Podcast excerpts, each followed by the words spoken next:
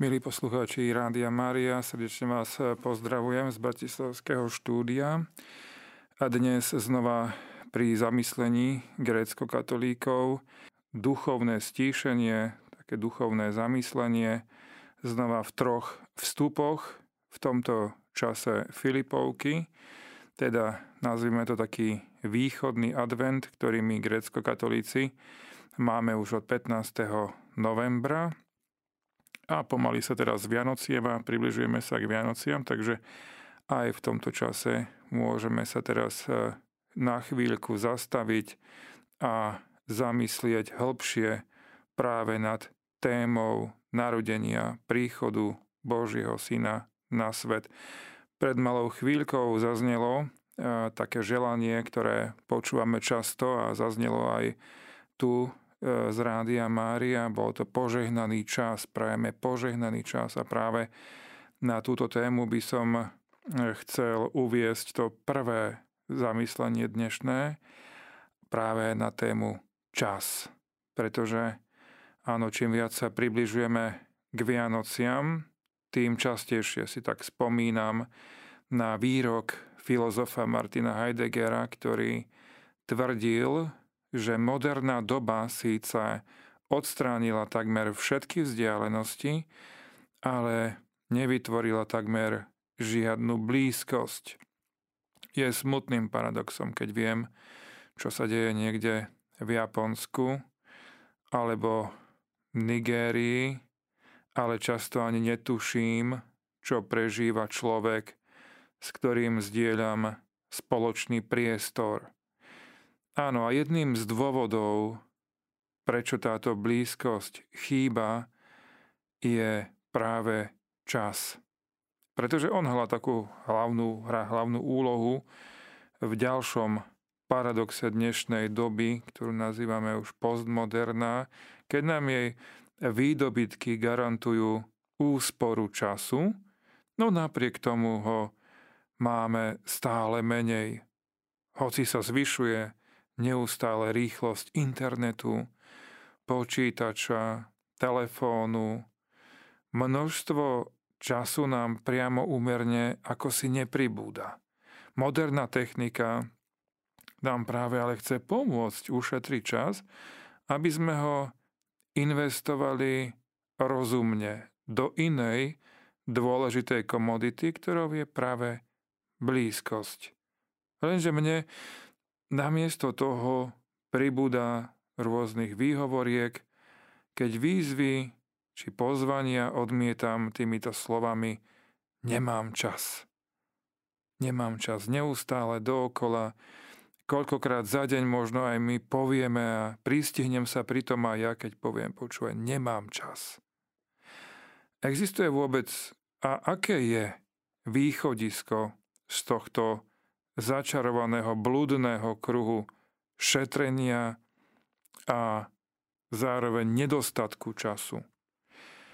Áno, my hovoríme, že nie je čas ako čas. Pri hľadaní rôznych eh, možností môžeme rozlíšiť, a to je tiež dôležité, lebo mali by sme rozlišovať medzi časom matematicko-fyzikálnym a potom tým časom existenciálnym. Ten prvý typ času je náš nepriateľ, lebo je to čas, ktorý odsýpa, ktorý uteká, preteká pomedzi prsty. Tento čas nám takmer nikdy nedovolí, aby sme sa naplno zrealizovali. Vždy zostane niečo, čo sme ešte mohli stihnúť, doladiť, dopovedať. Svetý Augustín dospel až k názoru, že najhlbší smútok človeku spôsobuje práve čas. Pretože všetko sa blíži ku svojmu koncu. Všetko smeruje, dá sa povedať, k tej zastávke, konečnej zastávke. Podľa biskupa z Hypo dýcha tento čas až akýmsi zúfalstvom. S týmto časom sa človek e, snaží bojovať. Snažíme sa bojovať rôznymi spôsobmi. Skrotiť si ho, vymaniť sa mu, poraziť ho. Poznáme aj také slovo. Čo robíš? Zabíjam čas. Tieto pokusy všeobecne označujeme ako premenu času z toho fyzikálneho na ten druhý typ, na ten existenciálny. Sú tu poháňané otázkou, že ako si z toho nepriateľa urobiť svojho priateľa. Máme veľa pokusov o uzavretie priateľstva. Bolo ich v minulosti a je ich aj dnes veľké množstvo. Od nepamäti to ukazujú rôzne mytológie. Tie ponúkajú ako riešenie návrat do zlatého veku dávnych mýtov. Poznáme ten vek akýchsi božstiev cez bránu prepracovaných rituálov, ktoré mali umožniť človeku vstúpiť do tohto času alebo veku bohov. Známy pokus nakoniec si čas poznáme ako jeho zboštenie napríklad v postave toho pohanského božstva Chronos. Z toho je to slovo chronológia. Chronos, ktorý požiera svoje deti. Zväčša sa pritom v týchto prvotných kultúrach ale čas chápal cyklicky, ako neustály návrat toho istého, dookola, dookola vždy to isté návrat. A v kontraste k tomuto pohanskému eh, chápaniu dejín a času stál potom židovský pohľad na čas, ktorý sa tu v židovstve, v judaizme, vnímal lineárne, to znamená, dejiny majú svoj začiatok a smerujú k svojmu koncu. Pričom pri oboch bodoch je prítomná postava Boha ako pôvodcu aj cieľa tohto času dejín sveta.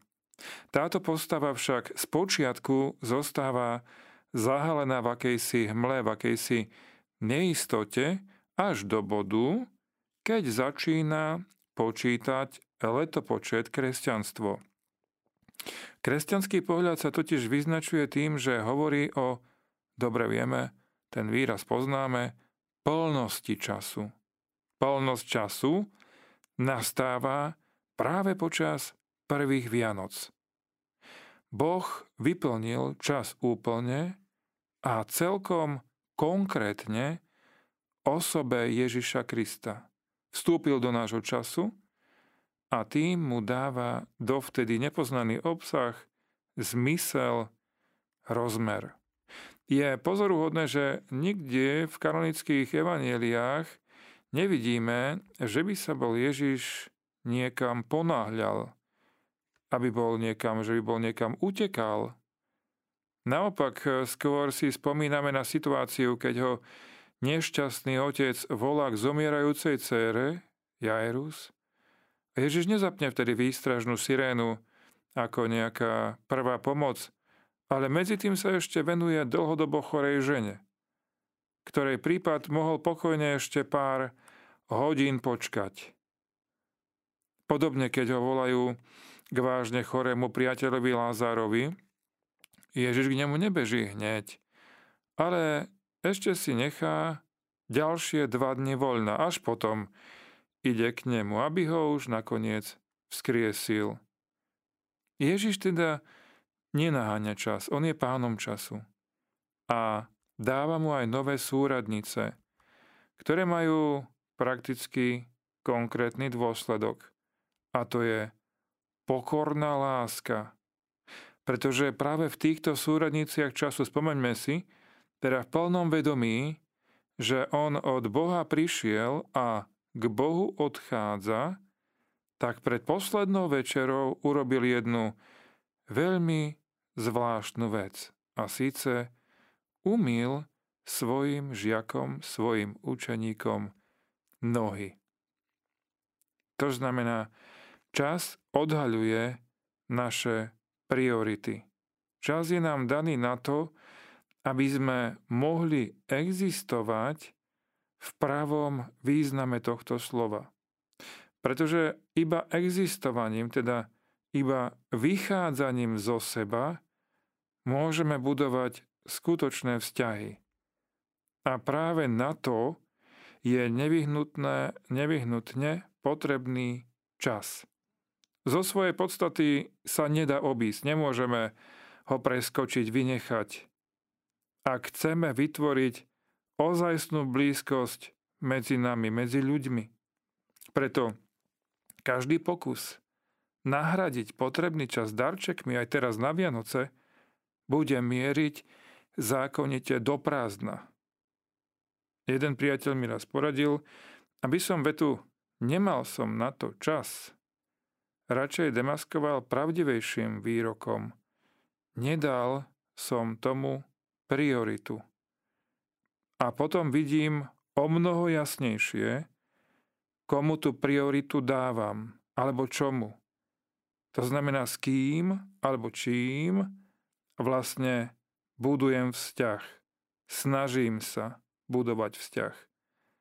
Milí poslucháči Radia Mária, e, zamýšľame sa dnes spoločne v tomto čase Filipovky, to znamená v období pred Vianocami, pred narodením pána, nad e, vlastne týmto sviatkom, nad touto udalosťou z rôznych uhlov pohľadu. V tom prvom vstupe sme sa zastavili pri takej veľmi cennej komodite čas, ktorá nám všetkým alebo mnohým chýba, s ktorou veľmi opatrne nakladáme.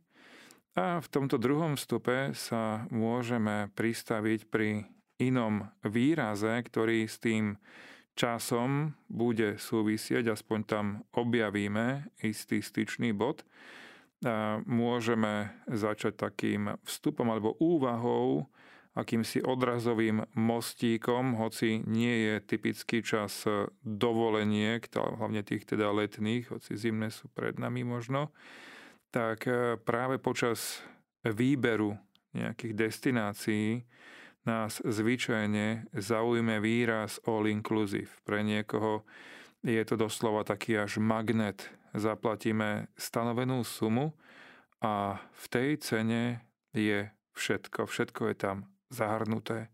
Človek sa nemusí takmer vôbec obmedzovať. Je to akoby synonymum dovolenkovej slobody. Aspoň raz za čas sa cítiť ako kráľ, nemusieť pozerať na nejaké limity. Ak urobíme krok do duchovného sveta, môžeme povedať, že práve o tom sú ale aj Vianoce. Môžeme povedať, že Boh prichádza na svet, stáva sa človekom, jedným z nás, aby nám daroval väčší život. A to je vlastne život all inclusive. V akom zmysle? Známy nemecký filozof a teológ Johannes Hartl eh, sa to pokúša ilustrovať na príklade istej chudobnej rodiny, ktorá sa v ťažkých časoch rozhodla odísť za vidinou lepšieho života a keď sa jej konečne podarilo získať lístky na loď, prišiel vytúžený odchod, tak otec rodiny zahlásil, počas celej pláby sa budeme uskromňovať, keďže nemáme veľa peňazí, peňazí na zvyš, budeme jesť len to, čo sme si zabalili na cestu, ako suchú stravu. Ale potom, posledný deň to poriadne roztočíme. Pozveme vás do tej luxusnej lodnej reštaurácie. Tak rodina žila týždne zo svojich skromných zásob a posledný deň išla do reštaurácie na slávnostný obed. Jedlo bolo výborné, obsluha veľmi príjemná, Dokonca ich prišiel pozdraviť aj sám kapitán lode slovami No konečne ste medzi nás prišli. Aj sme sa čudovali, prečo sa nestravujete s nami. No otec rodiny vysvetlil, viete, naša finančná situácia nie je príliš rúžová.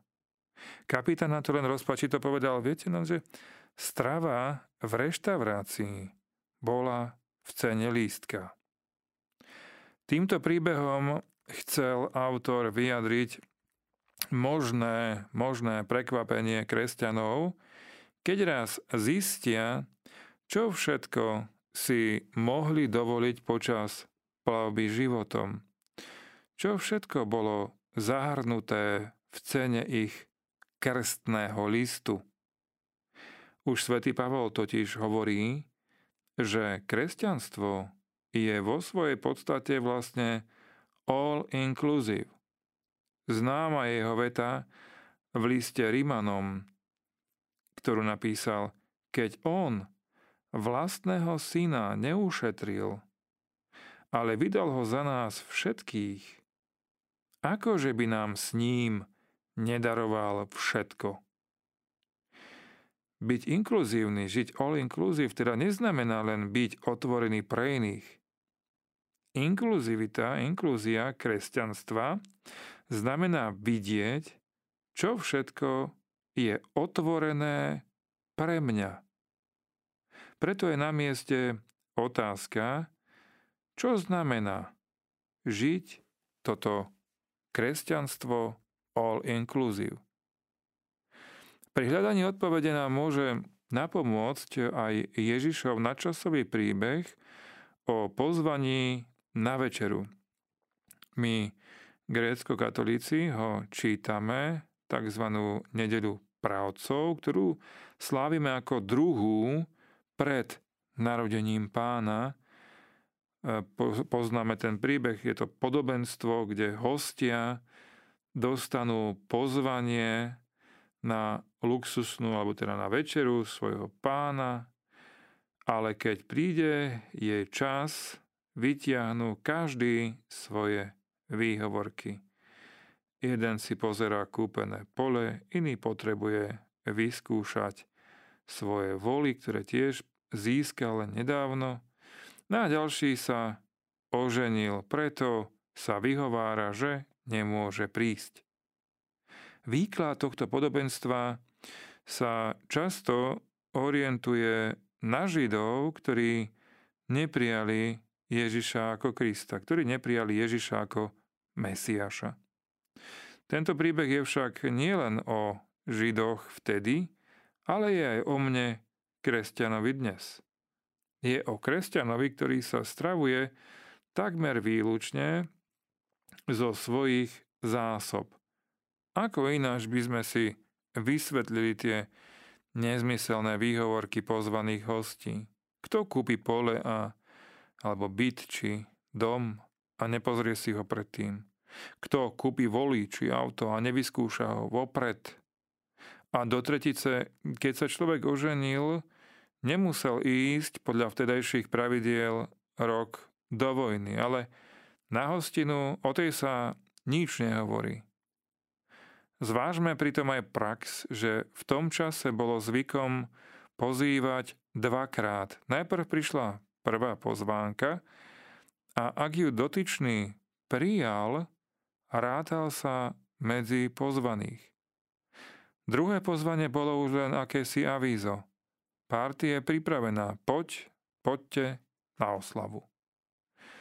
A pýtajme sa, prečo teda výhovorky hostí, ktorí už raz predtým pozvanie prijali. Prečo si to medzi tým rozmysleli? Aký bol skutočný dôvod ich odmietnutia?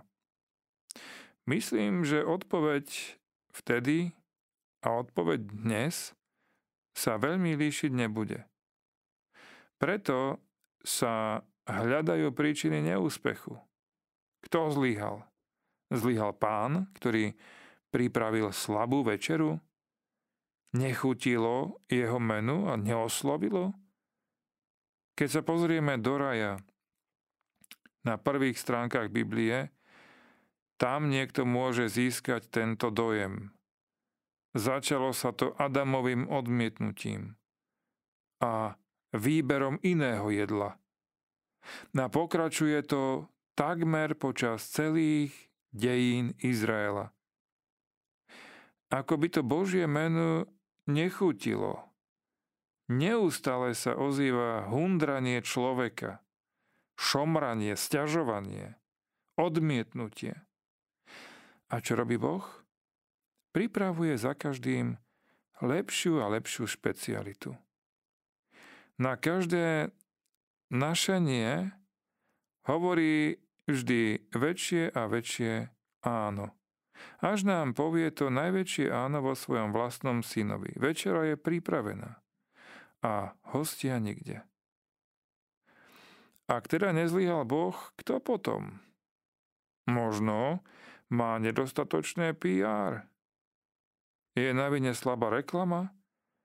Sme teda problémom my, ktorí máme odovzdávať jeho pozvanie ďalej? Je to o tom, ako nás nedávno upozornil aj pápež František v Bratislavskom dome svätého Martina pri svojej návšteve, že nemáme efektívnu abecedu na odovzdávanie viery súčasnému človeku? Ako mali napríklad svojho času svätý Cyril a Metod? Nevieme byť dosť kreatívni? Chýba nám to časté alebo často skloňované aggiornamento? Treba odložiť zastarané formy a spôsoby a byť in? Alebo čo nám potom chýba? Myslím si, že to pekne ilustruje jedna situácia, keď za kňazom prišla mama so svojím malým synom a s prozbou, aby mu kňaz dohovoril, lebo vraj je priveľa sladkosti, priveľa sladkosti papá. A kňaz ju poprosil, tak prosím, príďte o týždeň. Mama teda prišla so synom o týždeň a kňaz chlapcovi jednoducho povedal, aby nejedol toľko sladkostí. Neskôr sa mama v súkromí pýta kňaza, no a prečo ste mu to nepovedali už pred týždňom? A on dal jasnú odpoveď. Najprv som si to chcel vyskúšať sám na sebe, na vlastnej koži. Čo mi teda chýba? Osobná skúsenosť. Nemôžem hodnoverne ponúkať nejaký produkt, ak o ňom nie som vnútorne presvedčený. A už vôbec nie, ak ide o otázku životnej dôvery voči Bohu. Musím tú dôveru mať najprv ja sám. Kto teda zlyháva najčastejšie? Najčastejšie som to ja, adresát pozvania Boha, ktorý nežije kresťanstvo all inclusive. Možno sú problémom práve tie moje vlastné zásoby.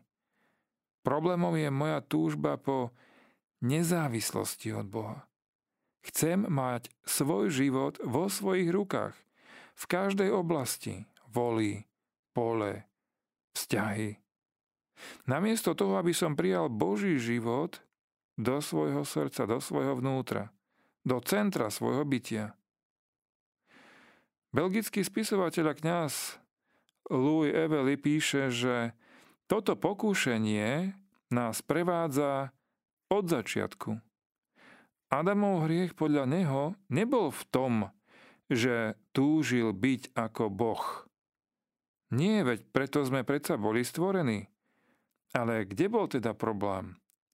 Adam mal nesprávnu predstavu o Bohu.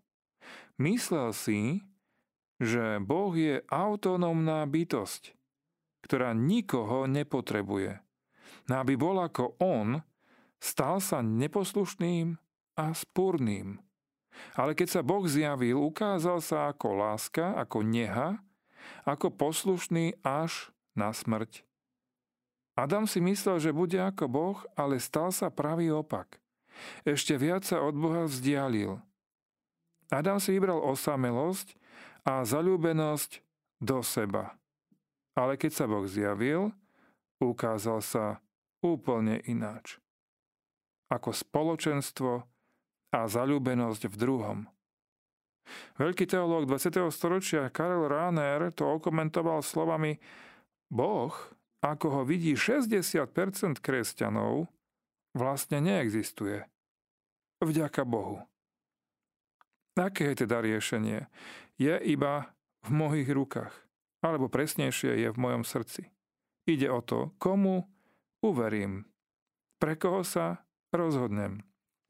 Áno, Boha, vyslovené naplno v Ježišovi Kristovi, silnie najmä teraz pred Vianocami. A je vzácným tým pozvaním do kresťanstva all inclusive. Milí poslucháči Rádia Mária, poslednú tretiu dnešnú úvahu môžeme začať práve takým zamyslením alebo zmienkou o knihe populárneho spisovateľa Johna Grisema s originálnym názvom znel Skipping Christmas, preskočiť Vianoce, slovenskom preklade vyšla ako také nezvyčajné Vianoce. Postavy v tejto novele chcú urobiť zvláštnu vec, keďže ich dcéra odchádza z domu. Rodičia sa rozhodnú, že kvôli tomu nebudú sláviť Vianoce. Humorné situácie, ktoré tak vznikajú, ukazujú, že to naozaj spôsobuje veľa problémov, oveľa viac, ako keby boli Vianoce slávili. Tento príbeh vystihuje možno prianie aj niektorých ľudí preskočiť Vianoce. Všetok ten možno zhon, tie prípravy, obchody, darčeky. Prečo vlastne? Priznám sa, že aj možno v liturgii, v tom liturgickom ponímaní, niektorí veriaci pri počúvaní alebo čítaní Evanielia, ktorá, ktoré je predpísané na tú poslednú nedeľu pred Vianocami, ktorú voláme nedeľa otcov, tak eh, mnohí majú podobný pocit alebo také želanie, že preskočiť jednu takú časť, ktorá mnohých doslova až nudí. Rodokmeň Ježiša Krista. Evangelista Matúš ho prináša hneď na začiatku svojho evanielia a pre niekoho naozaj taký nudný zoznam mien, ten mal syna toho, ten toho, ten toho. Málo ktoré z týchto mien nám dnešným čitateľom alebo poslucháčom niečo povedia, snáď len tie zvučné. Lenže máme pred sebou rodostrom Ježiša Krista. Môžeme prirovnať, že sa pri tom pozeráme akoby na prvý vianočný stromček. Stromček, ktorý je ozdobený zvláštnymi menami, ktoré by sme tam my možno nevešali najradšej, ale pán Ježiš ich dole nedal. Evangelista Matúš tam spomína všetky zaradom. Preto je na mieste práve táto otázka vynechať či nevynechať. Keby sme vynechali, niekto tvrdí, že by sme vlastne vynechali celú tú teológiu starého zákona v nadväznosti na nový. Totiž, keď sa pozrieme na rodokmeň pána Ježiša, niekto by mohol čo namietať. No, že sú tam naozaj tie čudné mená. Ak si chcel predsa Kristus udržať nejakú autoritu medzi Židmi tej doby, mohol si vybrať samé zvučné mená, samých dokonalých ľudí, nejaký čistý kráľovský rodokmeň. Lenže pán Ježiš si vyberá iný vianočný strom. Čítal som príbeh o jednej rodine z vyššej spoločnosti, ktorá si nechala vypracovať rodokmeň. Lenže mali medzi predkami aj jednu čiernu ovcu, istý strýko John, pod vplyvom alkoholu zavraždil svoju manželku a následne bol odsúdený na smrť na elektrickom kresle. Rodina na to upozornila zostavovateľa rodokmeňa a požiadala ho, aby bol taký láskavý, diplomatický. On teda do rodokmeňa urobil zápis. Strýko John dostal dôležité miesto v oblasti aplikovanej elektroniky v dôležitej vládnej inštitúcii. Jeho smrť prišla ako skutočný šok. Aj takýmto spôsobom netradičným sa môže prikrášiť vlastný rodokmeň. Lenže toto v rodokmeni Ježiša Krista nevidíme. Žiadne okrasy, ale realita. Najprv si všimneme opäť jednu netradičnú vec. Do radu mužských mien je vsunutých 5 žien. Je tam Tamara, Rachab, Rut, Uriašova žena a Panna Mária. V patriarchálnej spoločnosti, kde dominovali muži, to bolo v skutku nezvyčajné. Prečo tu nie sú spomenuté iné ženy patriarchov, napríklad Sára, Rachel, Rebeka, prečo tam nie je Ester, ale práve Tamara. V knihe Genesis čítame, že Tamara bola nevestou Júdu, bola vydatá za dvoch z jeho synov po sebe, ale obaja zomreli. Podľa židovského zvyku si ju mal zobrať ďalší brat, ale Júda, otec, to už nechcel dovoliť, nechcel riskovať. Preto sa Tamara prezliekla za ľahkú ženu a zviedla svojho svokra a boli z toho dvojičky. Povieme, že to bolo také jednorázové zlyhanie. O ďalšej žene z rodokmenia sa to už povedať nedá. Racha bola nemorálna žena z povolania, Vierichu. Ale v rozhodujúcej chvíli prijala zvedov Izraelitov z Jozueho, alebo od teda Jozueho a bola zachránená. Tretia žena, Rúd, tá bola síce zbožná, obetavá, sprevádzala svoju svokru aj po smrti svojho manžela a od nej pochádzajú tie slova kam pôjdeš ty, pôjdem aj ja, kde ty zomrieš, tam zomriem aj ja. A tak sa dostali do Betlehema. Ale predsa mala jednu chybičku krásy, podstatnú. Bola Moabčanka. A teda nepriateľka Izraela. No aj napriek tomu sa dostala do rodokmeňa. Štvrtá žena je označená ako Uriášova žena. Zo svätého písma vieme, že to bola Betsabe. Z čisto ľudského pohľadu povieme, že žiadna z týchto žien nemala potrebnú kvalifikáciu byť v rodokmeni kráľa kráľov, Ježiša Krista. A predsa tam sú. Prečo? Aby vynikla milosť, jedna odpoveď. Milosť, ktorú prináša Boh. Čo to znamená pre mňa?